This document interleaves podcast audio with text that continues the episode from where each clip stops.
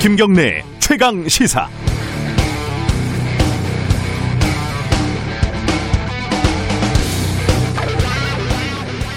정부의 공식 홈페이지에 있는 코로나 거리두기 3단계 기준이 이렇습니다. 일주일 평균 확진자 800에서 1000명 이상. 이건 뭐 이미 훌쩍 넘어섰죠. 그리고 당구장 표시를 내서 이렇게 적어놨습니다. 60대 이상 신규 확진자 비율, 중증 환자 병상 수용 능력 등 중요하게 고려. 서울시 공공보건의료재단 분석에 따르면 최근 4주 동안 60대 이상 신규 확진자가 22%에서 33%로 급격하게 증가했습니다. 병상, 특히 중환자 병상이 없다는 전문가들의 경고는 적어도 일주일이 넘었습니다. 3단계로 신속하게 가야 한다는 말은 이제 좀 지겨울 정도죠. 그런데 어제 박능우 보건복지부 장관의 말은 이렇습니다. 3단계에 대한 의미를 정확하게 모르고 기계적으로 격상해야 한다는 주장은 설득력이 없다. 경제에 미치는 파급 효과를 생각해야 한다는 거죠. 어, 그렇다고 해서 지금 감염 확산을 잡을 수 있는 비전은 딱히 더 보이지는 않았습니다. 아까 말씀드린 홈페이지에 나와 있는 기준은 도대체 왜 만든 것이었을까요? 지키지도 않을 기준을 만들어서 불안감을 조성을 했던 이유는 뭘까요? 박 장관은 또 3단계로 갈 준비가 돼 있는지 논의도 필요하다고 하더군요. 지금까지 준비하지 않고 무엇을 한 건지 답답합니다. 강원도 5성급 호텔 예약률이 작년보다 높다. 해돋이 인파로 동해안 호텔 예약이 만 원이다. 주말 사이에 나온 언론 기사들입니다. 정세균 총리도 이런 상황을 개탄스러운 모습이라고 말했습니다. 그럼 어쩌자는 걸까요? 이런 개, 개념 없는 국민들을 개탄하면 일이 해결이 되는 겁니까? 어, 백신은 둘째치고 당장 눈앞에 문제 해결에서도 머뭇대는 모습이 좀 불안합니다. 12월 21일 월요일 김경래 최강 시사 시작합니다.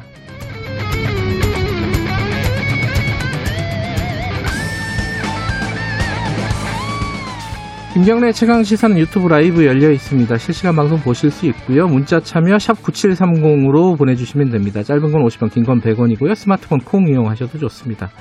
어, 오늘 1부에서는요, 지금 백신에 관련된 여러 가지 논쟁들이 있죠. 특히 이제 제일 중요한 게 우리나라에 언제 도입이 되느냐.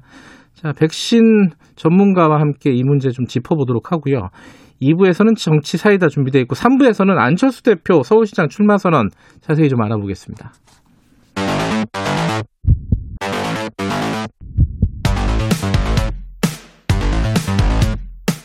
오늘 아침 가장 뜨거운 뉴스 뉴스 unboxing 네, 뉴스 unboxing 민동기 기자 나와 있습니다. 안녕하세요. 안녕하십니까. 김민아 시사평론가 나와 계십니다. 안녕하세요. 안녕하세요. 이게 고도를 기다리며 같아요. 3단계가 올 때가 됐다고 그래서 아, 3단계가 오나 기다리고 있는데 3단계 오지 않고 예. 뭘 기다리고 있는지도 우리가 잊어버리는. 네. 물론 어, 3단계로 안 가고 지금 상황이 정리될 수 있다면 그게 이제 베스트겠죠, 그죠? 근데 그쵸. 그럴 수 있는 상황인지가 좀 의심스러워서 그게 이제 가장 걱정입니다. 지금 코로나 상황 어제 보니까 신규 확진자가 1,097명? 네. 이게 가장 최다죠, 지금까지로는. 예. 그러니까 올해 1월 20일 국내 첫 확진자가 발생한 이후에 1일 확진자 규모로는 최대고요. 예. 지금 지난 16일 이후 신규 확진자 수가 연일 1000명대를 계속 기록을 하고 있습니다. 5일 네. 연속 1000명대고요. 근데 지금 그 상황이 좀 별로 안 좋은 게 그 지난 19일 서울 동부구치소에서 185명이 무더기 확진 판정을 받지 않았습니까? 네. 그러니까 전국에서 이런 식의 집단 감염이 추가 확진 사례가 계속 속출을 하고 있는 그런 상황입니다. 어, 동부구치소도 이제 밖에서 안으로 들어간 케이스더라고요. 그렇죠. 그죠? 예. 감염이. 이 동부구치소가 이명박 전 대통령이 있는 데인가요? 이명박 전 대통령은 저 검사를 받았는데 어. 음성 판정이 어, 나왔습니다. 역시 건강 하나는 누구에게도 지지 않으십니다. 아니 그게 이제 독방에 있으니까 아, 다른 아무래도, 어떤 예. 예, 수용자들보다는 좀 아, 이게 좀, 그니까 뭐, 동부구치소뿐만 아니라 이렇게 집단 감염이라 할까 소규모 감염들이 계속해서 그쵸. 이렇게 이어지고 있어가지고 걱정이 많이 됩니다. 자, 이제 가장 큰 걱정 중에 하나가 어, 병상이지 않습니까? 병상 상황은 서울시는 뭐 중환자실이 아예 없다 뭐 이런 얘기도 나오고 있고요.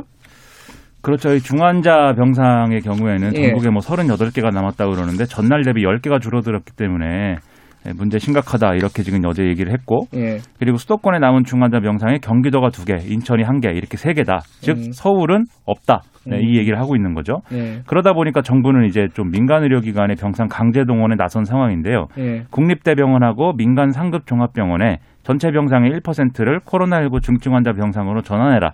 이 내용의 이제 행정명령을 내린 거고요. 네. 이 시한은 이제 26일까지입니다. 여기에 대해서 병원 측은 뭐 민간 병원들은 좀 볼멘 소리를 하고 있죠. 이 중환자 병상이라는 게 그냥 비어 있는 걸 안 내놓은 것도 아니고 네. 여기 중환자들이 실제로 있는 것인데 아, 이 사람들을 뭐 무조건 다 내보내고 이 병상 확보하는 게 쉽겠느냐. 그리고 음. 병상들이 지금 있는 조건도 예를 들면 이렇게 뭐 코로나19 환자를 수용할 수 있는 어떤 음압 시설이 막 다 갖춰져 있다든지 그런 것도 아닌데 시간이 좀 필요하다 이런 얘기를 하고 있는데요.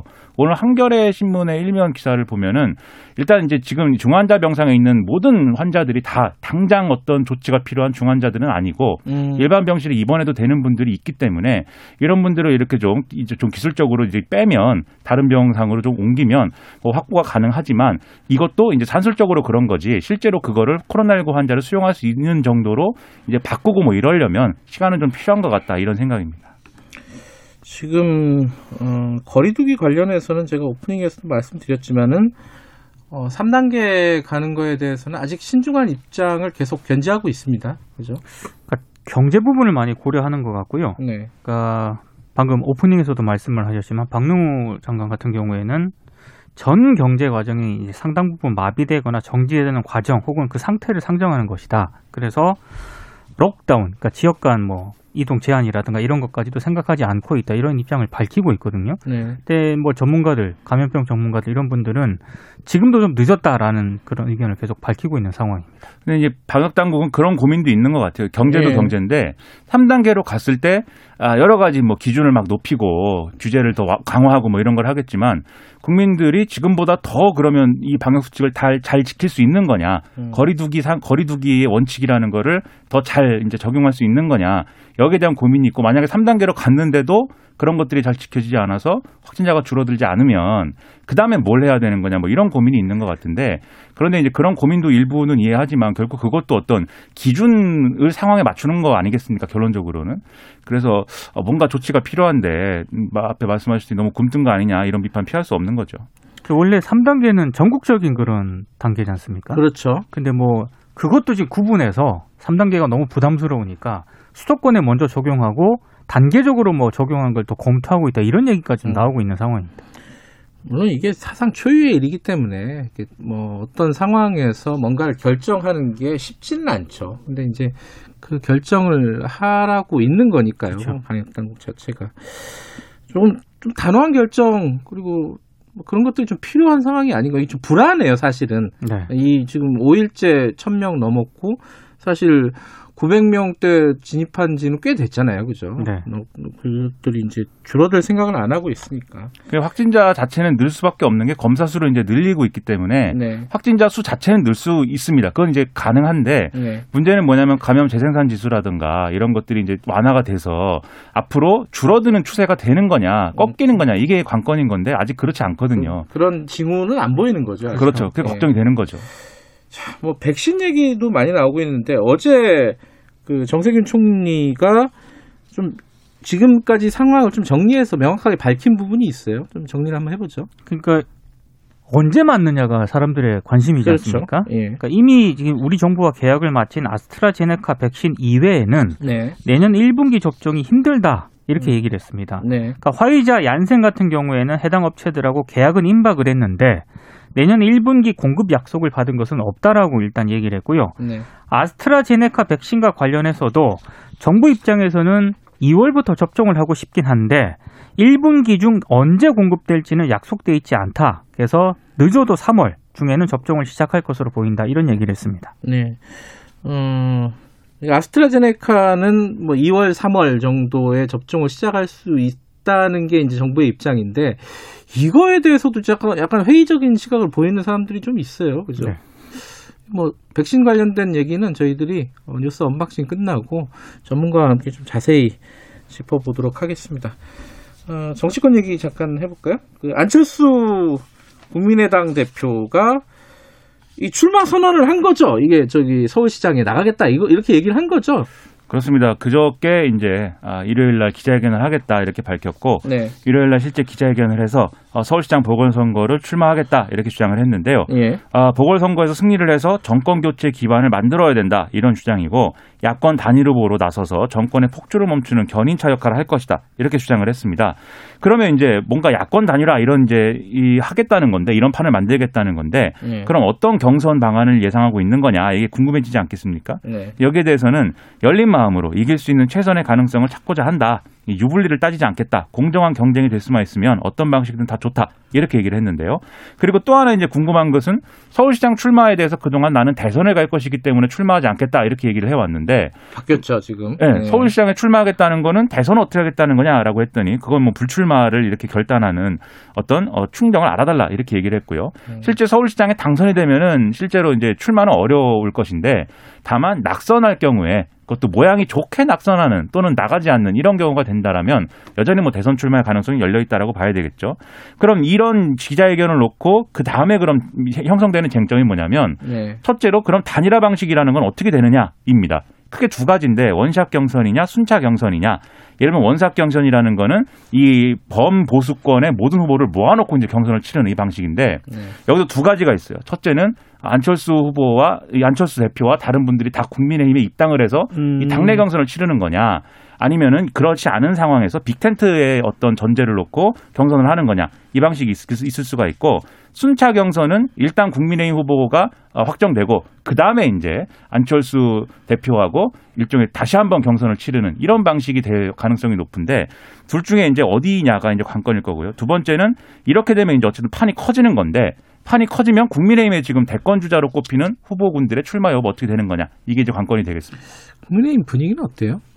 일단 뭐 안철수 대표 출마하겠다는 쪽은 그 외형적으로는 긍정적으로 평가를 하고 있습니다. 어허. 근데 문제는 뭐냐면은 셈법은 좀 복잡한데요. 일단 통합 경선을 치러야 한다는 그런 주장이 많습니다. 일단 들어와서 다른 후보들하고 같이 경선을 치러야 된다 이런 입장을 많이 지금 피력을 하고 있는데 네. 김종인 비대위원장이 안철수 대표 출마하겠다라는 그런 선언 이후에 네. 이런 얘기를 했다고 합니다. 우리 후보 중에 그냥 한 명일 뿐이다. 우리는 우리의 것만 잘하면 된다. 최대한 안 대표 반응 안 대표에 반응하지 말라. 또 이렇게 음. 말을 한 것으로 전해지고 있습니다. 어, 뭐 다른 당 반응이야. 뭐 나중에 보도록 하고요. 자, 3부에서 저희들이 국민의당 이태규 의원하고 관련된 얘기를 좀 나눠볼 예정입니다. 그때 좀 자세히 다뤄, 다- 다뤄보도록 하고요. 지금 어, 이 정부의 개각을 앞두고 있는데 여러 가지 좀 말들이 나오고 있어요. 물론 이제 그 이미 임명이 된 이용구 차관부터 시작해갖고 변창흠 후보자 얘기도 많이 나오고 있고요. 이용구 차관은 이게 약간 좀 형사 사건 얘기가 나오고 있어요. 이게 뭐, 뭔 얘기입니까 이게? 이게 지난달 초에 11월이죠. 얼마 되지도 않은 사건이에요, 그죠? 그렇죠. 음. 술에 취한 채 택시를 탔는데 어, 여기서 잠이 들었는데 에, 도착하고 나서 목적지에 도착하고 나서 자기를 깨웠다는 이유로 택시 기사를 폭행을 했는데 경찰이 협- 형사 입건을 안 하고 내사 종결했다. 이게 지금 논란이 되고 있는 겁니다. 예. 그래서 당시에 택시 기사는 경찰에게 이게 뭐 폭행을 했다, 욕을 하면서 목덜미를 움켜쥐면서 행패를 부렸다 이렇게 진술을 했지만 경찰은 이 기사가 운전 중이 아니고 이제 목적지에 도착을 해서 차를 세웠기 때문에 아 이게 운전 중이라고 보지 않았고 그 다음에 처벌을 원하지 않는 이런 어 이 이 처벌을 원하지 않는다라고 했기 때문에 네. 특정 범죄 가중처벌법이 아니라 반의사 불벌죄인 단순 폭행으로 봐서 내사 종결했다 이렇게 지금 얘기를 했다는 거거든요. 네. 근데 문제는 2015년에 개정된 특가법을 보면은 여기서 운행 중의 정의가 나와 있는데 운전자가 승객의 승하차 등을 위해 일시 정지한 경우를 포함한다 이렇게 돼 있다는 겁니다. 그러면 이제 이 법을 적용했어야 되는데 왜 적용을 안 한 거냐? 특혜 아니냐? 뭐 이렇게 얘기를 하고 있는 거죠. 이건 재수사를 할 가능성이 높겠네요, 이거는. 어떤 야당- 방식으로든지, 그죠? 그렇죠. 이게 이렇게 논란이 막 커지는 이유는 네. 보수 언론 등등에서 이제 강하게 문제 제기하는데 예. 첫째로 이제 이용구 차관이 앞으로 법무부 장관이 되는 거 아니냐 뭐 이런 소문이 또 있다는 거예요. 아, 그래요? 이 보수 언론들의 보도에 의하면 예. 이게 첫 번째가 있고 두 번째는 이게 바로 정권의 눈치를 보는 경찰과 공수처 뭐 이런 조직들이 여당에 불리한 사건을 이런 식으로 덮을 수 있다. 이걸 한번 보여주겠다. 뭐 이런 취지로 지금 강하게 보도하고 있는 이런 차원도 있는 거거든요. 그렇다면 이 사건 은 좀 올바른 방향으로 정리해야 될 필요가 있는 거죠.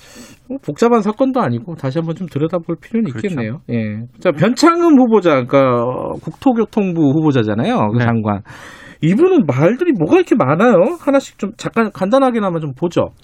그러니까 2016년에 2호선 구의역 스크린도어 사망 사고로 숨진 김모군 있지 않습니까? 네. 아, 좀 구의역 예, 그 청년 노동자죠. 그죠? 비정규직. 예. 근데 그 김은혜 국민의힘 의원실이 당시 그 어, SH로부터 받은 회의록을 보니까요. 네.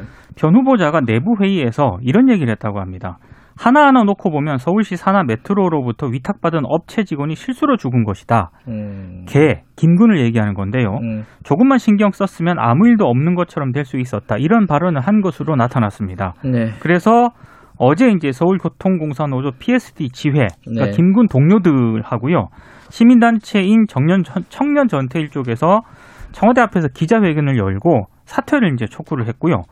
뭐, 변 후보자가 지난 18일 사과문을 내긴 했습니다. 네. 저로 인해 마음의 상처를 입으신 분들께 진심으로 사과드린다라고 사과문을 내긴 했는데 이후에도 시민단체와 노동자들의 반발이 계속되고 있습니다. 뭐 하나 더 있던데 그 못 사는 사람들이 밥을 집에서 해 먹지 미쳤다고 사 먹냐. 이 얘기는 왜 나오는 거예요? 이 SH가 네. 맞춤형 공공 임대주택을 만드는데 여기에 네. 이른바 이제 공유 식당을 만들어서 네. 여러 사람들이 공간을 효율적으로 활용할 수 음. 있는 그런 장치를 만들자라는 게 기본 아니었는데 이것에 반대를 하면서 어, 얘기를 한 아. 겁니다. 이 여러 가지로 지금 이런 것들은 비효율적이다, 현실에 안 맞을 수 있다, 사생활 보호도 이- 이 필요하지 않느냐라고 하면서 갑자기 못 사는 사람들이 밥을 집에서 해 먹지 미쳤다고 사 먹냐 뭐 그런 거다, 뭐 이렇게 얘기를 했는데 이게 뭐 이 SH 공사 회의록에 나오는 얘기거든요. 음. 그러니까 사실 공유 식당을 두는 것은 비효율적이다라는 주장을 할 수도 있는데 굳이 이걸 왜 이렇게 표현하냐 여기서 이제 의문이 생기는 거죠. 한동안 시끄럽겠네요, 이 부분도. 이번 주 청문회가 예정이 되어 있는데요. 음. 굉장히 시끄러울 것 같습니다. 예, 여기까지 듣죠. 고맙습니다. 고맙습니다. 고맙습니다. 민동기 기자, 김민아 시사평론가였습니다. 지금 시각은 7시 36분입니다.